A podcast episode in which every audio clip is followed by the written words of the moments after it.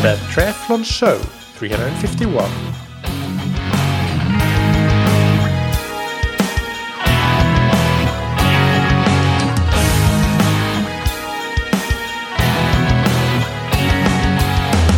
Hey, what's up, everybody, and welcome back to another episode of That Triathlon Show, the podcast presented by scientifictriathlon.com. I'm your host, Michael, and on today's episode, I interview Christian Cheung. Christian is a PhD student and researcher in the Human Performance and Health Research Laboratory at the University of Guelph, Canada. His current research is focusing on the use of cannabis and cannabinoids like CBD in endurance sports. And in this interview, we discuss the evidence for efficacy and safety of CBD and cannabinoids in general, as well as uh, a very important perspe- perspective, which is the anti doping perspective. But before that, big thanks to our sponsors, Precision Fuel and Hydration. Precision Fuel and Hydration create sports nutrition products, including fueling and hydration products, and they help you use it effectively through a range of free tools, services, and content. They have created a fantastic fuel and hydration planner on their website that is a one stop shop for figuring out an effective race hydration and fueling strategy for you. It's free and super easy to use. It only takes a couple of minutes to answer a handful of questions, and then you get a detailed, simple, and effective race plan. They also offer free video consultations. And as a listener of the podcast, you can get 15% off your order of the range of electrolyte and carbohydrate products by using the code TTS22 at checkout on precisionfuelandhydration.com. And thank you to Zen8. The Zen8 indoor swim trainer is a swim training tool that you can use at home, allowing you to improve your technique, work on power and stamina, and save time and stay consistent. Consistency is one of the impor- most important things when it comes to improving your swimming. But uh, with swimming, it's sometimes just tough to get that consistency going because of the hassle of getting to the pool. Uh, so having a time efficient way to complement your pool and open water swimming with an at home type of training is invaluable. In addition, you can use it to do things like swim, bike, brick workouts, and you can work on a perfect core activation and streamline with the help of the built-in instability element of the swim bench. The Zen8 Swim Trainer does not take up a lot of space and it is very affordable, even more so with a 20% discount code that you can get on zen8swimtrainer.com forward slash TTS. It is a risk free investment. If you don't love it after two weeks of using it, send it back and you can get a full refund. Now, without any further ado, let's get into the interview with Christian Cheung. Welcome to the Triathlon Show, Christian. How are you doing? I'm doing good. Thank you for having me today. Yeah, it's uh, it's great to have you. Uh, first, let's start with an introduction. Uh, can you tell us a bit more about yourself and uh, what uh, what you're what you're doing? Yeah, I'd be happy to. So, I'm a PhD student and researcher in the Human Performance and Health Research Laboratory at the University of Guelph uh, here in Guelph, Canada. And my research kind of generally focuses on a wide range of things, but is all under the umbrella theme of just understanding how individuals adapt to training and how different stimuli uh, perturb our physiology. And my main focus is on how cannabis and cannabinoids do so. Yeah, and that is the, the topic for today, as listeners will have seen based on the title of the episode. Um, and uh, let's start with just explaining cannabis, cannabinoids, uh, what they are, definitions, and so on, and all of the terms that we need to know for uh, the purpose of the rest of this uh, discussion.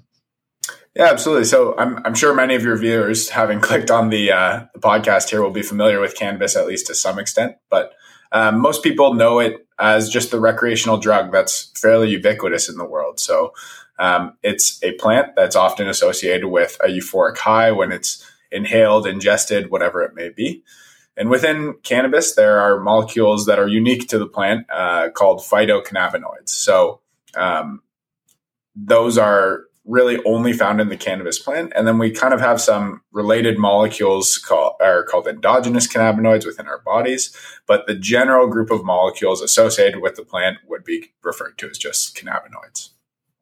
Yeah, and there are a couple of those that are, um, I guess, the most commonly, uh, the most, the most interesting ones for the purposes of um, use within athletics and uh, perhaps generally as well. So CBD and THC uh, can you can you explain what those are? Yeah, so um, that's well said. Those are definitely the two most popular studied ones and talked about ones, marketed products out there. So um, CBD is an acronym for the cannabinoid cannabidiol, and that's um, typically the, either the first or second most abundant cannabinoid within a cannabis plant.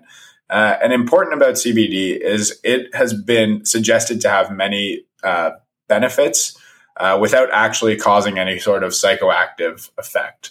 Whereas THC, which is the other most prominent cannabinoid within cannabis, is typically associated with a high. So um, these two cannabinoids have sort of dominated the discussion for within athletics, at least, just because of the effects associated with them and how abundant they are within cannabis.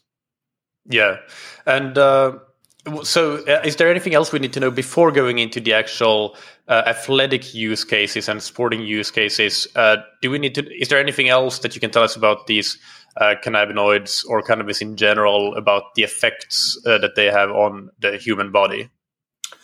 Uh, yeah, so I guess we'll probably go into mostly specifics that we are interested in with other questions. But I think one thing that's probably important to remember with these cannabinoids is that we don't entirely understand how they act at all the body's different tissues. So, um, one thing that I think the listener should probably keep in mind is that we can talk about the effects that CBD and THC have on the brain, but just to understand that, you know, these might have multi organ effects that we're still trying to figure out. So, uh, I think that's maybe an important big picture thing to keep in mind here.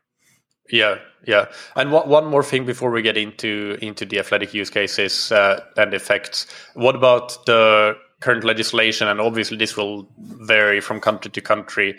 Uh, but maybe you can. I don't know if you can speak to what is quite common in Western countries these days, or if it varies. Maybe you can speak, for Canada. So, yeah, what what is the legislative nature of cannabis in Canada? Uh, cannabinoids like? Yeah, I, I, can certainly speak on Canada. Um, so Canada is a little bit unique, especially compared to other countries, because in 2018, so only four years ago, uh, Canada actually uh, legalized recreational use of cannabis, and our government actually sells it. So individuals in Canada over the age of 19 can go to a uh, cannabis store in their neighborhood and buy a cannabis product or uh, a specific cannabinoid. And as you might guess, in most of the world, that is not the case. So um, it's a little bit more complicated in the USA. I think they they have different levels of legislation where it is and isn't legal, and it varies by region. Um, so there there are a few select countries and areas where uh, cannabinoids may be perfectly legal for recreational or medicinal use, but um, the, for the most part, uh, this is still a, an illegal drug in the vast majority. Right. Yeah. So let's get into the uh, the effects in terms of an athletic uh, context and use cases. Uh, so this is something that you have been involved in. Well, one review study that you wrote with your colleagues was called "Cannabis and Athletic Performance," which is a really good one and uh, open access, I believe. So I will link to it in the in the show notes, so listeners can uh, take a deeper look if they want to. But um, I guess if you can start by giving an, an overview of uh, what is known about the effects on uh, of let's say let's start with cannabis and THC first, and then we'll go into CBD later. So cannabis and THC uh, in terms of uh, capacity or endurance performance. What do we know about that? Yeah. So I, I, before I go into that, I just want to say thank you for pointing that review out. I think um, our goal with writing that review was really to give um, a lot of practitioners, athletes, coaches whoever may be interested in the material, really good starting point to understand where these drugs and uh, molecules sit within the context of athletics. So um, I really appreciate you starting there because that's where I, I like to start as well.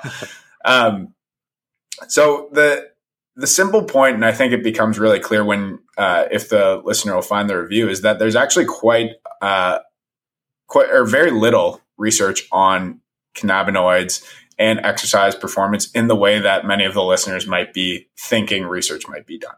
So we have some old studies that look at how uh, cannabis and THC, which I'll remind everyone is the um, psychoactive cannabinoid, affect exercise performance. However, a lot of the literature comes from clinical populations that are really not doing exercise in the way that many uh, recreational or higher level athletes might be doing exercise. So we're talking about patients with coronary artery disease, things like that. And what we generally see in those populations is that uh, exercise capacity is actually reduced with um, prior THC consumption. But again, we don't know too much about how this translates to you know athletes who are a little bit more capable because as you can imagine, uh, a patient who can fail an exercise cycling test at 50 watts versus maybe your average person who's in failing at a few hundred watts, uh, we have some really different contextual factors to consider. So at the moment, it looks like it's probably not overly beneficial. But again, there's a lot of work to be done in actual populations who might be interested in using this in athletic cases. Yeah, and just a short follow up on that. I don't think we need to spend too much time on this one, but do have any studies been done in terms of physiological parameters, like the mechanisms behind uh, those changes in performance uh, that we know about? Yeah, that that's a fantastic question. So, um, with respect to cannabis and cannabis containing THC, they have generally looked at the physiological response to exercise once again in those clinical populations. And there are a few noted physiological effects that we see. And the main one that uh, very consistently comes through in the literature is an increase in heart rate at a submaximal exercise intensity. So if we have someone who uses cannabis or ha- who say exercises at 100 watts, not using cannabis, their heart rate may be say 100, just for examples purposes, and they might see a 20 to 30% increase if they consume cannabis containing THC thereafter.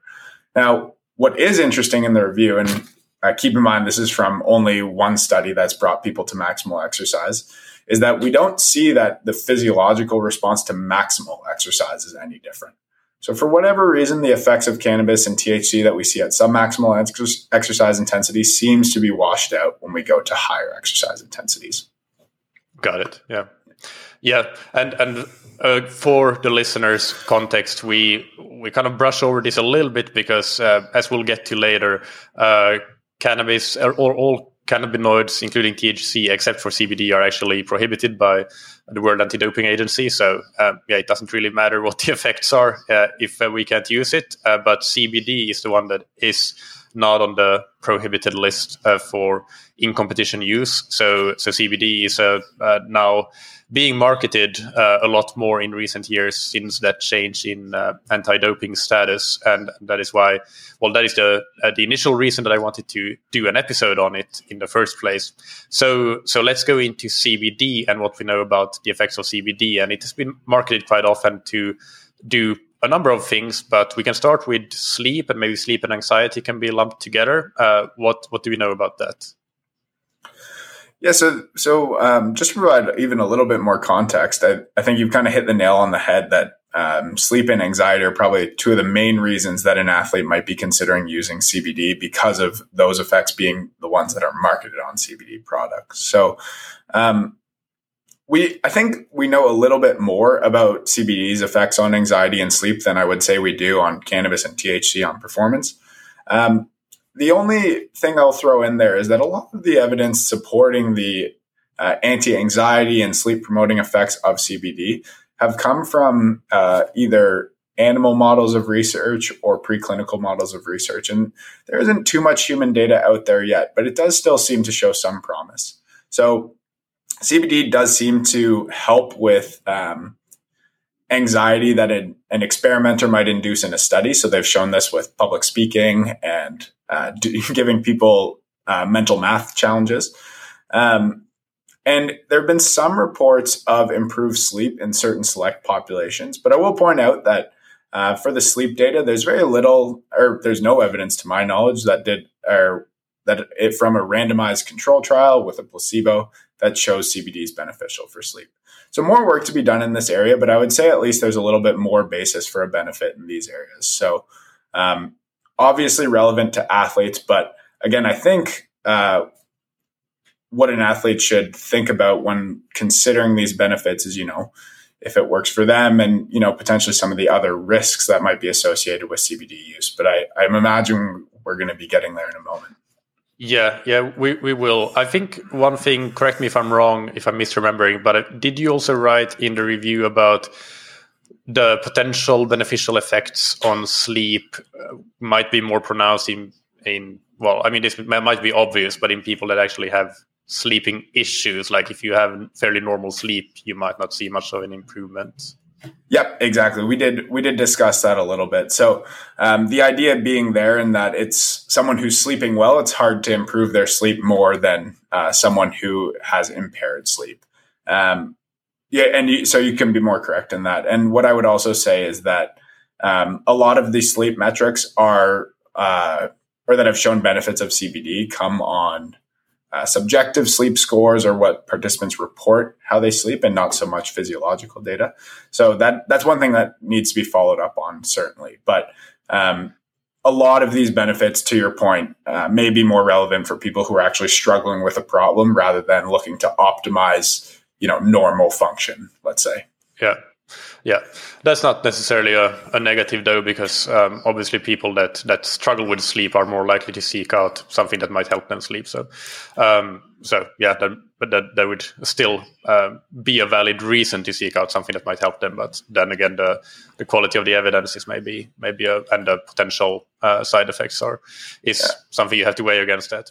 Uh, then yeah, and absolutely. the next. Oh, sorry, I, I was just going to yeah. add one point to that, and I think um, something you're getting at there is just a, a, great opportunity to keep in mind, of course, that, you know, um, any benefits we're talking about here are obviously going to be more relevant once a, an athlete or whether they be rec- recreational or competitive has all the other things like nutrition, training, sleep, all that aligned. So um, these benefits, although they may exist, are probably not going to be necessarily the saving grace. So, yeah, yeah. Uh, the next category of potential um, uh, benefit, potentially beneficial effects of CBD uh, is pain, inflammation, and muscle function. So, can you talk about that category of effects? Yeah, and I I'm certainly happy to, and I think this is I would imagine something that um, the listeners might be particularly interested in because I know at least within the research community, this area has been really one that uh, people have emphasized looking at. So, um, once again, what we've seen from the in vitro and preclinical CBD data is that there's some potential that it may help with pain or experimentally induced pain. And one consistent finding that seems like a fairly potent anti-inflammatory agent again. Um, so a lot of people have looked at that in the context of athletics because they'll, as I'm sure many listeners will know, uh, there's a lot of popular interventions that aim to reduce inflammation or improve recovery. Um, so this has probably actually been the area where people want to know the most about CBD. So um, I'll speak mostly to the human data because I think that's what people are most interested in, or I would guess people are most interested in. But um, an attractive model to look at the benefits of CBD in recovery has been to basically experimentally induce muscle damage with exercise and then see how CBD, how the administration of CBD can potentially help um, with the subjective perception of damaging exercise or recovery to doing uh, a performance task after that exercise.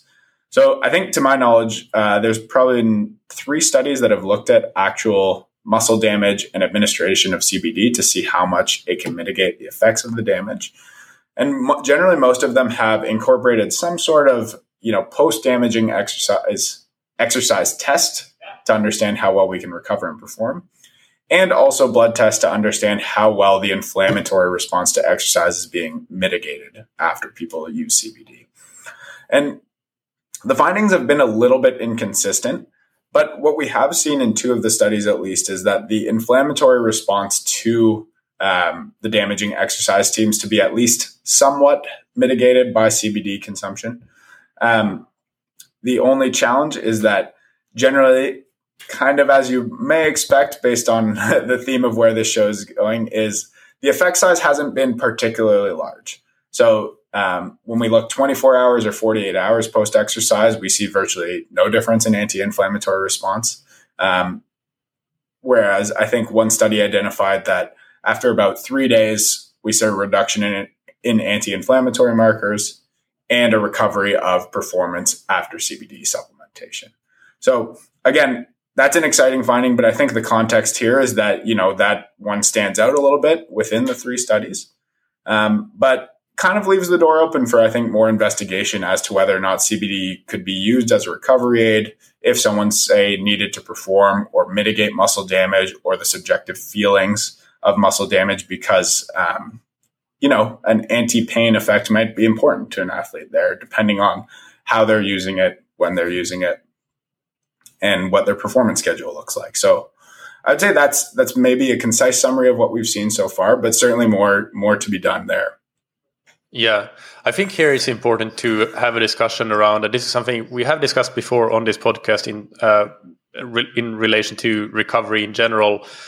Um, the the correlation, I guess, or what the mechanisms behind training adaptations are, and how inflammation is not always a bad thing. So um, there have been some suggestions that uh, anti-inflammatory supplements or things like ice baths or and and the like that that do potentially reduce inflammation.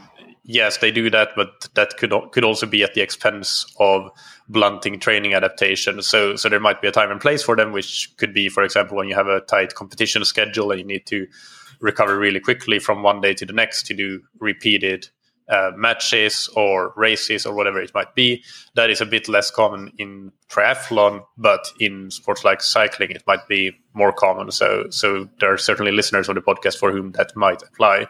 But, but I think it's important to note for listeners that reduced inflammation is not necessarily um, always just only a good thing, as as nice as it sounds on the tin.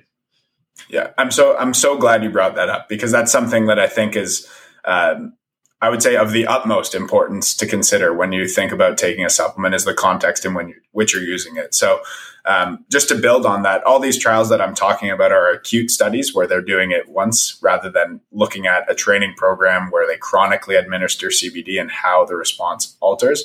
But you couldn't be more right in that we don't necessarily always want to have an anti-inflammatory stimulus. It's not always a good thing. And I think you bring up the the point of ice baths um, is kind of a perfect analog for CBD in this context. In that, anytime you're thinking about um, applying CBD, CBD in this case, I would say, given what we know about what it does, I would approach it the same way as an ice, ice bath, like you kind of just alluded to. So, context is really, really important here. Yeah, yeah. And then the final category of use cases that you discuss in the review is uh, concussions and neuroprotection. So, um, yeah, that's not necessarily. It's you. You mentioned that as being very important, for example, in sports like rugby, uh, and uh, yeah, it's, it's not something that is super common in triathlon and endurance sports. But still, let's discuss that that one because it, it is uh, an interesting one as well. Hmm. Yeah, I'm happy to, and I'll I'll point out my collaborators' work in that. Um, area as well. Um, Dr. Graham Close and Andreas Kasper, who did a trial that evaluated the use of CBD in rugby leagues, and they showed that there was a fairly high usage, and part of it was because of recovery sleep, but also consideration for neuroprotection. And the challenge there is that um, some of the evidence supporting the neuroprotection for or neuroprotective properties of CBD are when it was used prophylactically. So basically in a preventative measure, which isn't necessarily, um, I would say, how people suggest using CBD at this point. And it's almost perfect that it comes after the question where you talk about blunting trading ap- adaptations, because um, as we kind of just alluded to, it might not be always wise to constantly be having anti inflammatory signals. So while you may have some trade offs um, in that there's potential to uh, provide a neuroprotective effect, we don't know what that does for training. Um, so some evidence to suggest that it may be beneficial from a safety perspective um, in concussion, but again, not exactly something that I would recommend at this point, given what evidence exists and the bigger context of how we need to consider um, how we're supporting athletes with nutrition and supplementation and so forth. All right. Yeah. And uh, then a couple of general uh, follow-up questions on still on CBD. Uh, first, let's discuss the uh, consumption or application modes. So I was looking around at what the different products on the market are, and there are, uh, for example, you have drops or shots that you would consume orally, or you have transdermal oils and uh, lotions and things like that. So do we know anything about that, or can we maybe uh, infer anything? What, what's your take on that? Yeah, so I will preface uh, my answer to this question by saying that I'm not a uh, a specialist in pharmacology by any means. So uh, I will apologize if there are any listeners who are, and I get something grossly incorrect. But um, I'm glad we bring it up regardless because uh, there's a lot to consider in how you're consuming the CBD, and I think this kind of also gets to just dosing in general. Um, but with respect to your question about methods, what a lot of consumers will see, at least in places where there's a legal cannabis market, is that you can get your CBD in, as you say, the form of you know drops or like an oil or a shot. you might be able to get uh, food of some sort or some sort of oral consumption of CBD, or you might be able to inhale it via cannabis that's high in CBD. So lots of different options, and they do seem to matter quite a bit as to how well the CBD gets into our bodies uh, with each method. And the hierarchy that generally seems to follow is that inhalation would be the best method to get CBD in in terms of raising um, levels in the blood, followed by um, the shots or the oils that go through the oral mucosa in the mouth. And the least, or the, I guess maybe not the least, but the worst way to get CBD into your blood would be by eating it because it takes time. We have to digest it. We get metabolism by the liver. So it seems like that's the working hierarchy for how available we can make CBD to our body. Um, but within that, you also have to consider the size of the dose within each um, method. So, for example, an oral ingestion, although it may not be the most bioavailable, might come in the largest dose. So, um, I would, I would tell, I guess, or encourage viewers to keep both of those things in mind, both the size of dose and how um, how you're consuming. Yeah, yeah, and then, then you might even need to look at things like okay, cost effectiveness. So depending on the size needed, that might change. Yeah, how how how much you're actually effectively paying for for one dose of a certain product versus versus another. Um, but I and I think another thing to point out there, and and that leads into the second follow up question that I had when you mentioned inhalation of a, a can, uh, of a high CBD containing cannabis, then you would obviously also get um, other cannabinoids in uh, in the system, which then would trigger a positive an anti-doping violation uh, if you're tested. Uh, so that's not something that is that you should do before competition, anyway. So um, and, and so that's one that's one risk depending on in, with that form of of CBD consumption.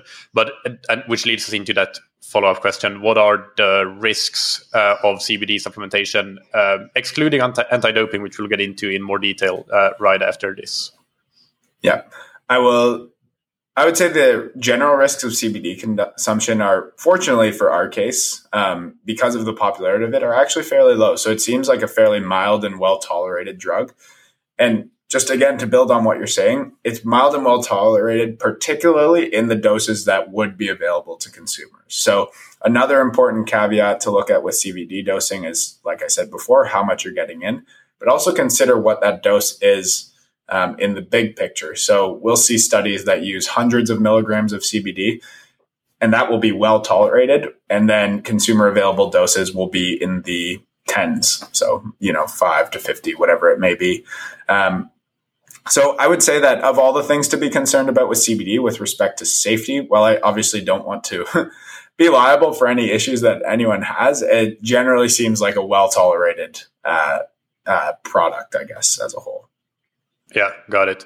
So then, as athletes uh, that compete, and that, that includes amateur athletes that are also subject to uh, WADA's anti-doping uh, policies, when you enter an event that is sanctioned by a, a national federation or governing body, uh, we have to, yeah, we have to abide by those anti-doping rules. And uh, so, a bit of background here: uh, CBD, I think it was in 2018 when it was an exemption was made for CBD, so it's no longer prohibited for in competition use. So, can you tell us a bit more about um, what was the reasoning behind that? First of all, why why is cannabis and other uh, and the cannabinoids therein prohibited, and why is CBD not uh, anymore since 2018? Mm, it's it's a very good question, um, and I think that uh, just before I go into answering, I think this question in particular is one that we will be revisiting as cannabis and cannabis related products become increasingly accepted in the coming years. Um, but to answer your question directly, I don't, I won't pretend to be in the heads of WADA or to know exactly why they uh, permitted CBD for use, but I can certainly hypothesize as to why. Um, and what I what I think is important context to understand why is to know why WADA bans substances in general. So some of your uh, listeners may be familiar with why, but generally they're because the product might be unsafe, it might impact performance or improve performance. And the final clause that they cite as to why something might be banned is because it might be against the spirit of sport. So with respect to why uh, cannab- cannabinoids en masse are generally not allowed, with the exception of CBD, I think that probably has to do both a little bit with the fact that not a lot of research has been done with exercise and cannabinoids. So we don't fully understand how safe uh, their combined use is. And on top of that, it's an illicit substance, which I think is certainly grounds for WADA to say it's against the spirit of sport. Um, and again, maybe this is something we have to reevaluate as it's changing. Why CBD might be allowed? Maybe because of the emerging evidence that it seems generally well tolerated by people. So there's a little bit less of a safety concern for many people. And again, it isn't um, psychoactive um, to the degree, at least to the degree THC is, which I alluded to earlier. And for that reason, I think it's kind of, um, in some ways, been socially detached from the stigma associated with illicit drug use. In that, you know, uh, cannabis is illegal in many places presumably because they think it's unsafe, but also because it can be a substance of abuse. Um, so once you remove that potential for it, you know, to have psychoactive effects, CBD all of a sudden is dissociated, perhaps a little bit less against the spirit of sport. Um, again, I, I, think that's kind of my opinion as to why it's probably not on the list, but I don't have the um, certainty to say that that is the reason. Yeah, but I mean, I think that's a good answer, and that's my my understanding as well. And uh, I think most most of us probably don't don't need any more detailed answer answer than that. So so that's uh, more than good enough. Um, but then that uh, yeah, the, uh, another question then is since CBD is the only cannabinoid that is um, allowed that is not prohibited are there any risks of CBD supplements containing trace amounts of the other cannabinoids? And I think here we, we also need to point out that um, THC can is allowed in blood tests in a small amount, I believe, with a threshold value, but then or any other cannabinoid of the more than 100, I think that exist, uh, there is a zero tolerance for them uh, in in anti-doping tests. So, mm-hmm. so if there is if there is any risk of uh, of, uh, of, of a supplement being contaminated with with other cannabinoids, then that's a potential potentially real big issue. Yeah, no, I think uh, that's a great point, and it's certainly one that I I didn't want to leave this podcast without emphasizing that although something might say it's CBD, there's certainly risks associated with it because so many related compounds that come from the same source that CBD does are in fact banned. So um, there's been not one, but multiple studies that have actually shown that many commercially available CBD project products are actually mislabeled and contain inaccurate amounts of other cannabinoids. Um, which certainly just, I think the, the take home message there is that uh, in many jurisdictions, especially in those where cannabis or canna- cannabis based products might be unregulated, we don't necessarily have the best trust in all of our labels. And again, I would say for athletes in some places, I would say here in Canada, for example, where the market is tightly regulated, we can have a little bit more confidence in our labels. But as an athlete, where it just takes one bad test or two bad tests to show um, a prohibited substance in your blood, you certainly have a lot at stake. So I would certainly consider, um, you know, whether or not the potentially small benefits of CBD outweigh the risk of triggering somewhat related doping violation. And there's actually been a really nice study done, which I can uh, link to you after, Michael, in case your readers are interested in finding it. But they actually tested individual uh, CBD products, and what they showed was that most of the products actually had um, had other cannabinoids in them that they didn't state. Um, many of them were underlabeled, and actually, a large number of them would trigger an anti-doping violation. So, I think hmm. um, that's an important thing to keep in mind, and a decision that anyone should make. That you know, if you're in your purest form, just interested in CBD, it may actually be difficult just to get that. So, anti-doping risks are certainly, certainly uh, present, even if you know you think you're doing your best and doing your due diligence to check the product you're using. Yeah, yeah, and again, like it's worth pointing out that these things are the responsibility of the athlete to be mm-hmm. aware mm-hmm. of and to minimize risk. So if uh, if you use a product and and you end up having to take a test and uh, you get a positive, then just even if your product said that it only contains CBD, then then it's still the athlete's responsibility. That's just how how these things work. So that's why being careful and having knowledge about these things is important, which is um, a big reason for doing for doing this podcast. Um, then, yeah, one follow up question on that study that you mentioned. Do you uh, are you aware if any of those supplements uh, were informed sport uh, labeled? Do you do you think that that's something that I, am actually not aware if any of the CBD supplements on the market are informed sports labeled, but is that something that use uh, that that athletes could see as something that is then fairly safe to use? Um, so I, am actually not. Uh, I don't want to speak broadly on all available CBD products because I don't. I just I'm not sure enough if some of them are aren't. But I don't believe in that study they were necessarily informed sport hmm. labeled.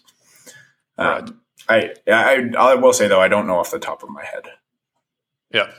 Um, if somebody uses uh, whether it's uh, some sort of supplement or even just uh, other uh, cannabinoids, uh, what is the what do we know about the washout period required? Because again, with the the anti-doping rules, this is for in competition use, so it's not as if somebody will show up at your door and test and you're using CBD and it contains some trace amounts of other cannabinoids that you will get a violation. It's it's for in competition testing, uh, which has a certain uh, time period uh, in and around the competition. Uh, but yeah, what do we know about the washout periods required if uh, somebody wants to be really safe and and use some product and but then be sure to stop stop it early enough before a competition? Yeah, it, it's a great question again. So I think um, one thing to keep in mind with identifying washout periods for threshold tests is that it's going to be far from an exact science and it's going to vary person to person. And some some important background information too is that cannabis itself contains over a hundred different phytocannabinoids that are just unique to cannabis. Um, and as it stands, those are all illegal except for CBD, as we've said. So the washout period is going to vary on each of those. I don't, I won't pretend to know the washout period on each one, um, but I will point out uh, perhaps one that's of most interest to many cannabis users itself is what the washout period for THC is. And THC um, itself is fat soluble, so it tends to stick around in the body for a while. Um, that being said, that one is a threshold substance, so um, trace amounts aren't so much a problem. But certain cannabinoids can be present um, on the time scale of days to weeks. So um, if you're an athlete that's in competition, considering using a CBD product, uh, in addition to the words of caution that I've shared up to this point, I would certainly say that um, you know timing is going to be a big one here. And if you want to be certain that you're not going to ha- run into any trouble, um, multiple weeks would definitely be needed for um, for me to have good confidence that um, you know no threshold substance or trace substance would be detected in an anti-doping test. Right. Yeah. Um, so, so let's uh, start with some concluding questions, perhaps. Then, first of all, what would your current recommendations be, uh, considering uh, the evidence that we have discussed so far? Uh, are there certain scenarios where CBD supplementation could be worth it for athletes, or worth a try, or what? What do you think?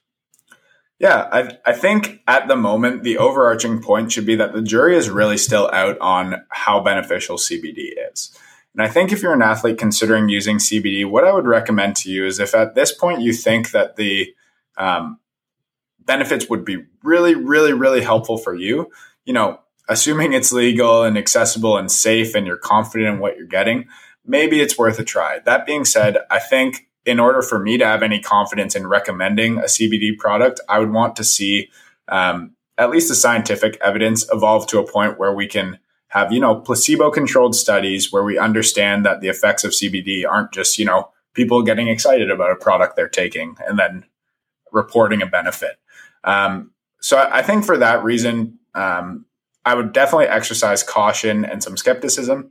And if you're an athlete who's, um, you know, competing at a level where anti-doping is of concern to you, then I would just say you have to exercise that much more caution and you should be that much more hesitant to try a CBD product. So I, I don't want to be um, a complete skeptic here of CBD because I, I obviously, uh, to some degree, study it, and I would like to, you know, understand if it is beneficial and definitely if it is beneficial, harness those benefits.